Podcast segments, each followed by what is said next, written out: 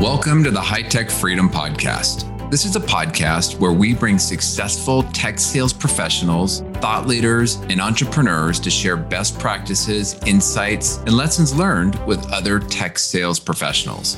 As a sales professional, the more we learn, the more we earn. Once we earn it, how can we put those hard earned commission dollars back to work to build additional income streams that will create the freedom we are all working to achieve? I'm your host, Chris Freeman. I'm a high tech sales leader, real estate investor, and lifetime learner.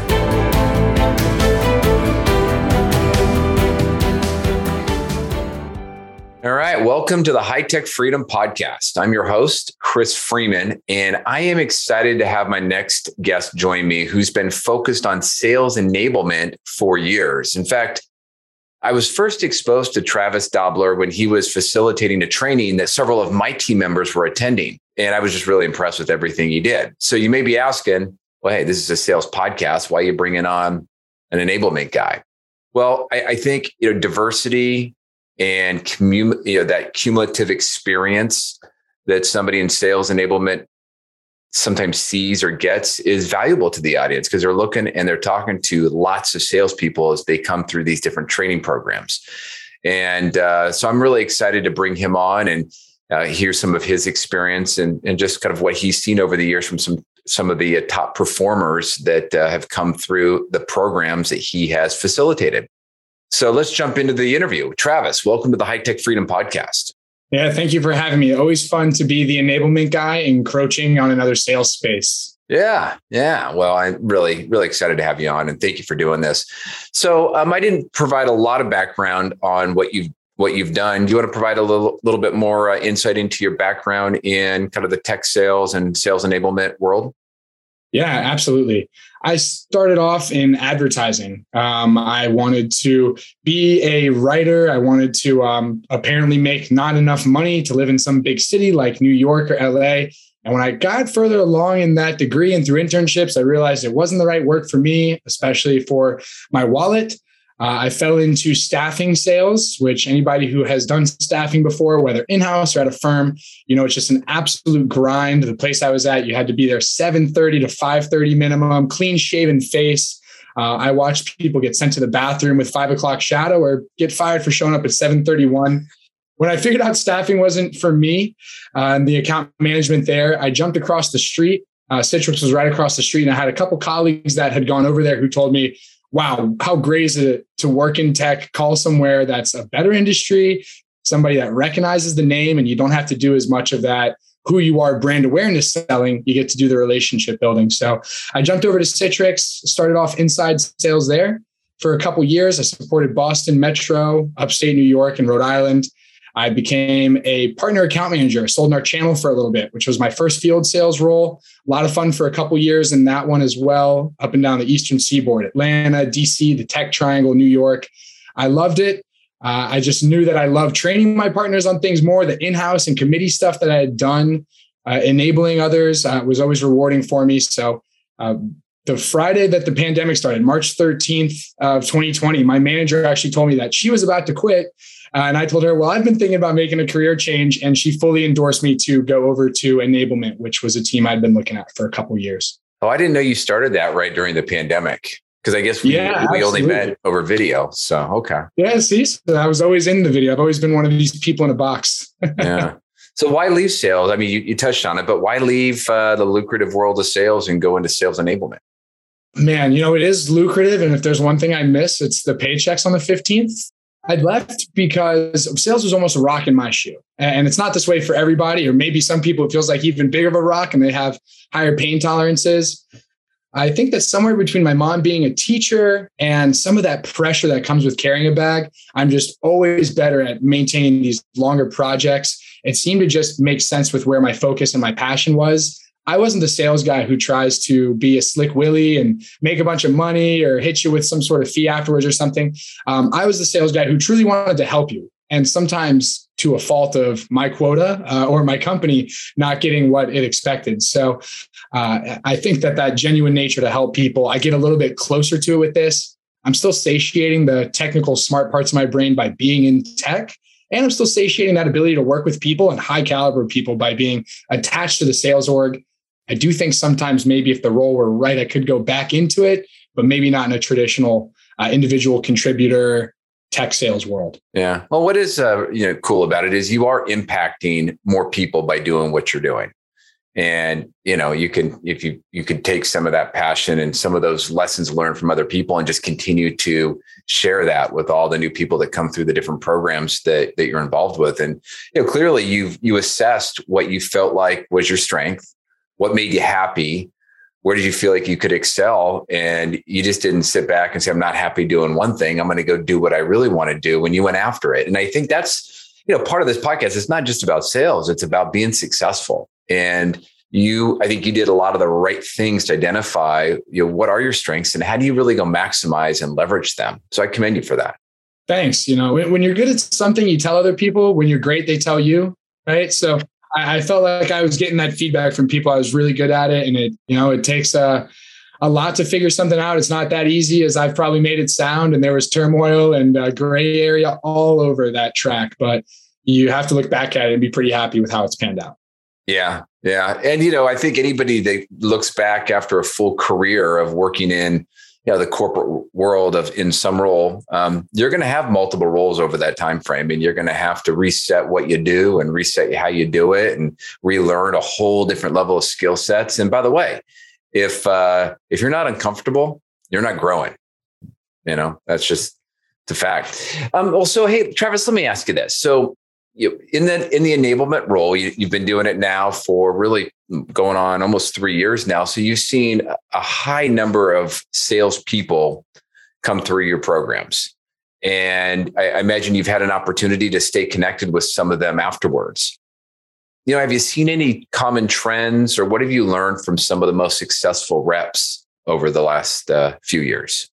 Yeah, successful reps, man. It's such an interesting pool to people to look at. The ones who are really those top performers in your mind, the people who just have it. You you might not be able to place your thumb on it, but you know that when you engage with them, you're like, wow, that was awe inspiring. I don't care what you're selling, I'm buying it. Um, those people are always in high demand, and it doesn't really matter how they feel their year is going. Sometimes they don't even pay such close attention to their number and work backwards to fight this number or worry about where deals are in commit um, but it's a much more natural cadence for them. I noticed that they'll they might even go company to company, and wherever they go, they're successful. So that tells me that it's not just about the product you have, which is a notion I had in advertising. You look at brands like uh, Krispy Kreme and Sriracha, household names people know that spend no money on advertising because it's such a good product. You think, oh man, if I just had a good product, I'd be able to sell it. But you see salespeople all the time go from job to job, or in the great resignation, they've reconsidered how they want to do something and they are still succeeding. Um, I think that that it factor is really around engagement. Um, it's around your personality, being a good person. There are things that you can sharpen. There's a lot of different personality traits you can have. I was always the the studious, helpful person to you. Uh, I'm reading the white papers with your engineers. Uh, you can be uh, totally aloof from that. I don't know anything about sports. You can get somebody who's really knowledgeable about sports and wants to take you to the games and builds the relationship that way there's a lot of ways to do it, but it's that at the end of the day, you are genuine in what type of impact you're trying to make. Uh, people that know that they want to help you or that they know they want to make money and uh, they know that their customers know that about them and they're finding the tangible solutions that work between that. That's probably the other thing I notice a lot is we all get these ideas in our heads of our product being the best, or we're inundated with Kool Aid and we drink it and say our product is the best instead of getting a real world view of yourself. That's something I probably got from the channel initially because you know partners could sell anything they wanted, especially the service providers. We were a small part of their equation sometimes. And getting a feel for knowing where you're at in the world helps you just embrace your personality, embrace your relationship, and lean into those things to go where you're welcomed, where you're wanted, um, identify those things quicker and knock them down. Yeah, you know, it's uh, you, there's a theme in what you said there, and I, I, if I could just pick one word, I think I'd pick uh, relationships. Right? There's a lot of things that go into establishing a good relationship. You know, likability, being genuine, being a good person, you know adding value first before asking for a bunch of stuff from your customer but i mean it all nets out to you know, are you establishing and building great relationships with your contacts not just when you want to sell them something And I think you know that is more important than it's ever been as we start to come out of the pandemic because so many people have been sitting back and just kind of functionally working through business over Zoom. You know, it's you know, we need to get back to some of the the basics around relationship building in person and and you know kind of getting out of the office.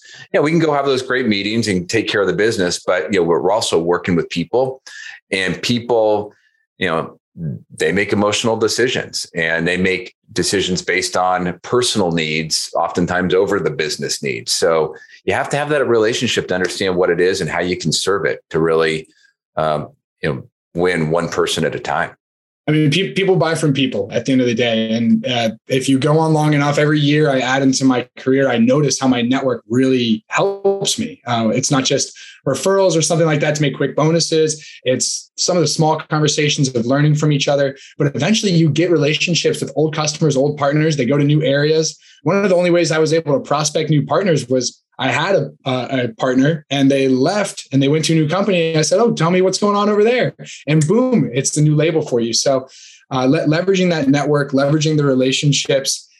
Uh, it's funny, something you said there is we're going back out into the world and creating relationships. And I, I think there's some like easing of those expectations. You know, I don't think I could show up to a meeting in sweatpants like I can in a Zoom call, but maybe employers are a little bit more tolerant of how your hair looks or how casual you're dressing or something, even though they are recognizing that in person connection.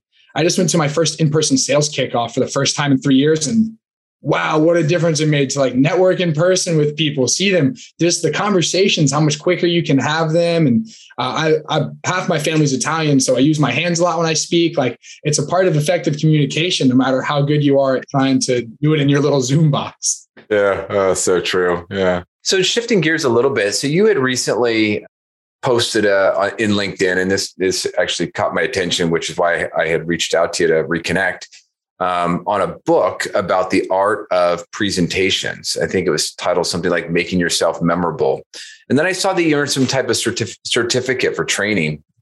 Uh, what, what's the book? It's funny. It's right here on my desk. I, have got it right here. I was, I'm like halfway through it. It's uh, by a coworker of mine. yeah, and then I saw that you got a certification for persuasion through presentation. Uh, talk to me a little bit about that. Sure it's it's funny because my company I'm at now, we're going through this big MEDDPICC certification and we're getting all of our regional directors educated on it, and then it's going to trickle down. And you start looking into, okay, who can certify us on this? And you, you know, Chris, I'll give you a certification. If you want to pay me a couple thousand dollars, I'll put together something really nice and print you out a piece of paper. And I've, I've got two of my certifications on the wall here, but they're really cogent. You know, they're, they're really legitimate things still.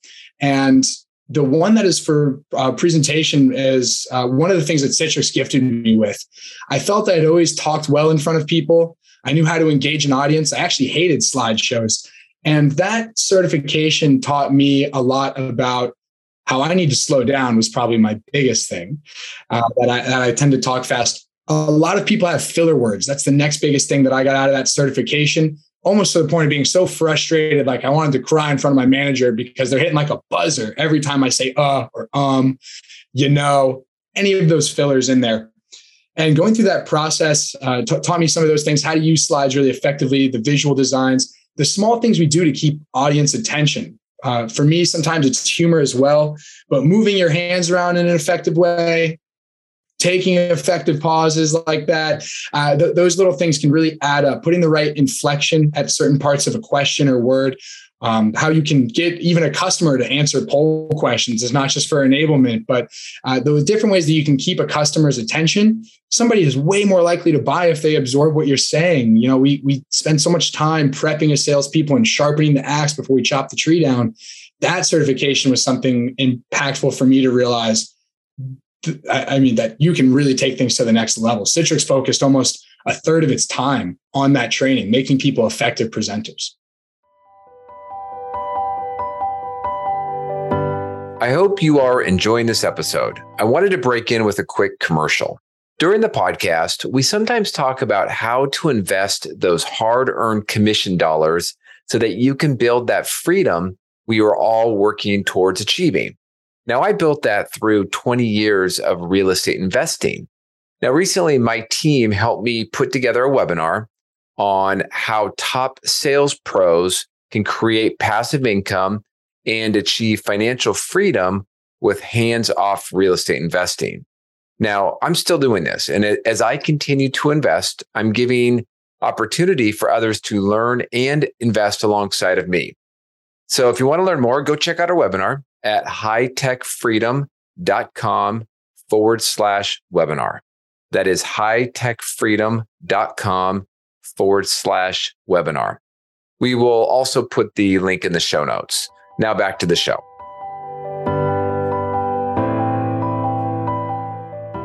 Yeah, it's uh, I, years and years ago. I was I was sitting in on a presentation by somebody from IBM, and he lost the room.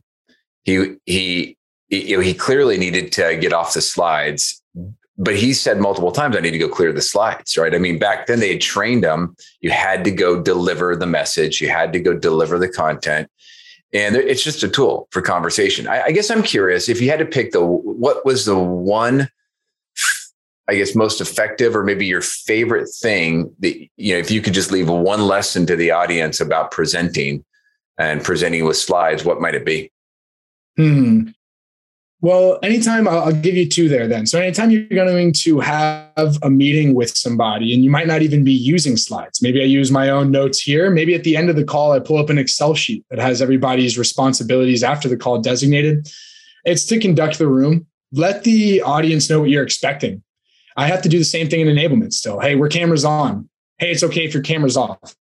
Hey, go into this breakout. You have to click the blue accept button, um, answer this poll, write these things down in the beginning of the meeting.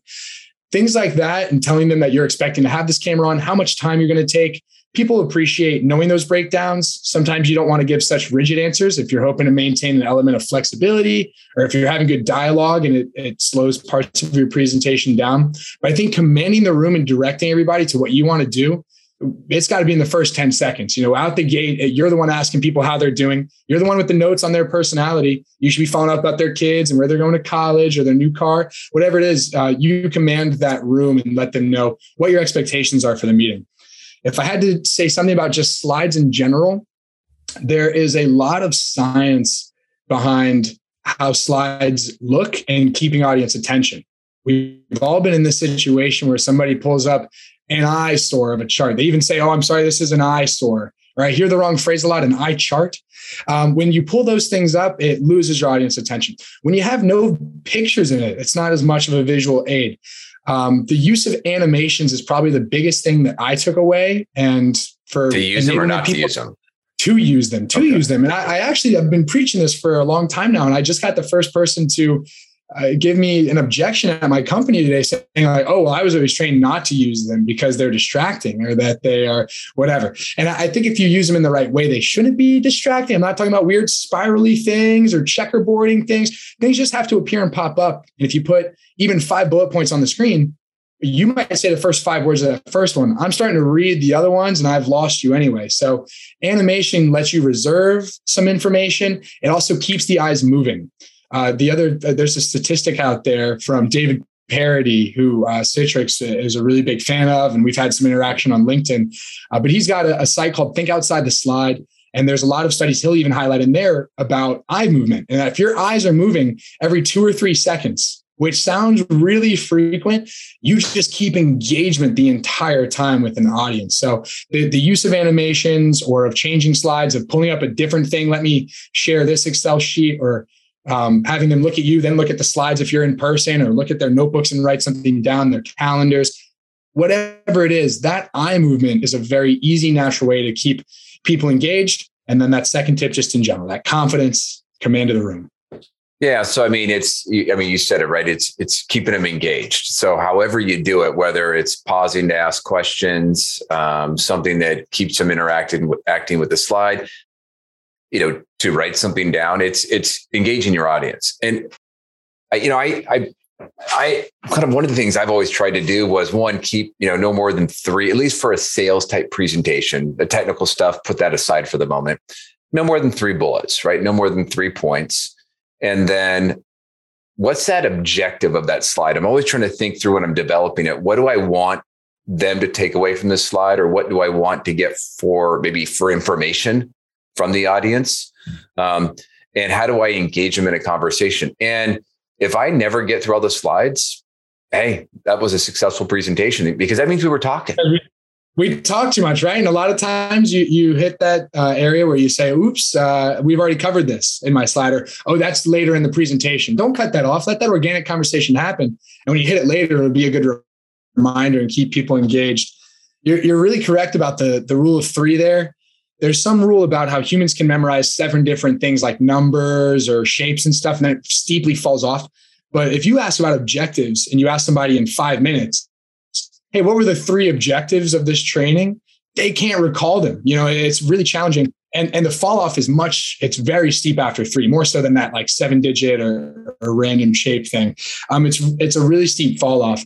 The other thing to keep attention is not just those rules of three, uh, and I recommend that, especially the higher up the ladder you go, that people can't really focus on more than three objectives.